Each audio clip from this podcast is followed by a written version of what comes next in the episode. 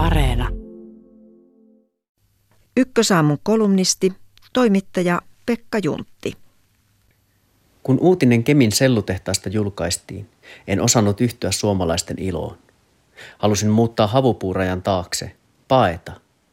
Kun poliitikot ja media juhlivat tätä Suomen kaikkien aikojen suurinta metsäteollisuuden investointia, toivoin, että kumpa se olisi ollut kaikkien aikojen pienin.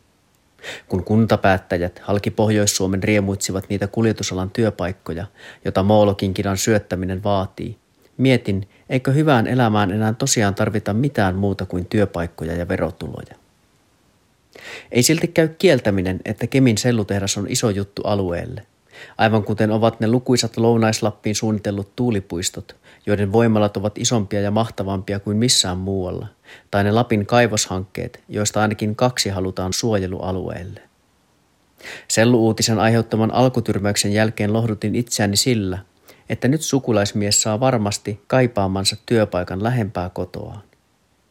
Muutamat muut kaverit saavat kemiläisestä sijoitusasunnostaan suuremman tuoton, kun tehdasta rakentavien keikkafirmojen kuppaaminen alkaa. Talousmittareilla, joita mieluiten käytämme, jättiinvestointi on järkijuttu. Se on paikallisesti samalla tavalla järkevää kuin kaataa Amazonin sademetsää karjanlaitumiksi ja soijaviljelmiksi. Tuohan sademetsän kaskeaminen monelle työtä ja toimeentuloa sekä valtiolle sen kipeästi kaipaamaa vientituloa. Myydään me Brasiliaan sellua, niin he myyvät meille pihvilihaa. Sillä tavalla skulaa globaali markkina. Ei tietenkään ole sopivaa verrata investointejamme toimiin Amazonilla, sillä siellä toiminta on kyseenalaista laillisestikin, kun taas meillä ikimetsien kaataminen, lohijokien patoaminen ja vaarojen louhiminen on aina ollut vastuullista, kestävää ja ehdottoman laillista. Meidän hankkeemme on pyhitetty isänmaallisuudella ja se nostaa ne muiden maiden yritelmien yläpuolelle. Jos Suomelta kysytään, olemme kestävämpiä ja eettisempiä kaikessa mitä teemme.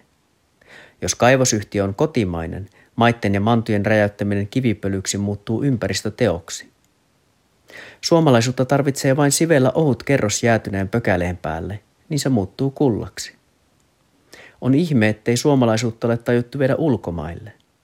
Ehkä emme vain ole vielä keksineet, miten valmiista, tuhansia vuosia hiotusta lopputuotteesta saisi tehtyä vientiin paremmin sopivaa pulkkia.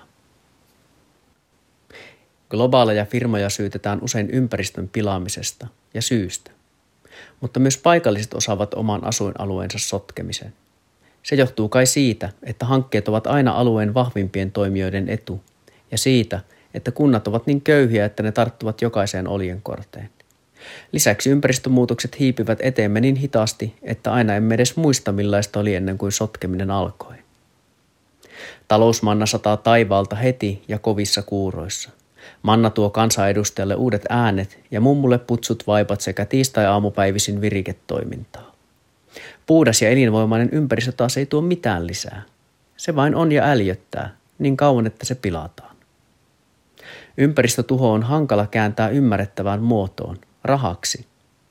Kemin sellutehtaan kohdalla on paljon helpompi käsittää puolen miljardin euron vientitulo kuin 7,6 miljoonan kuution vuotuinen puunkulutus.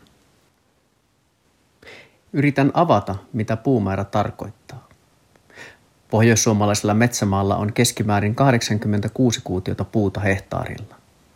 Jos Kemin tehtaan puu hankittaisiin keskimääräistä pohjoissuomalaista metsää avohakkaamalla – tarvittaisiin noin 884 neliökilometrin avohakkuu joka vuosi.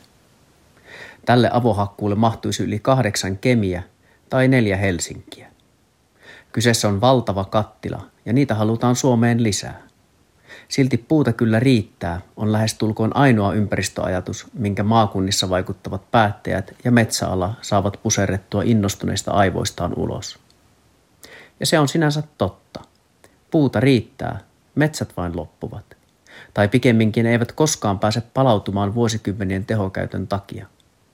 Isoin metsäpelkoni on, että metsän kierto nopeutuu, paine tehdä avohakkuita kiihtyy ja hömötiäisen laulua voi kohta kuulla enää nauhoitteena. Paljon jää metsänomistajan oman harkinnan varaan.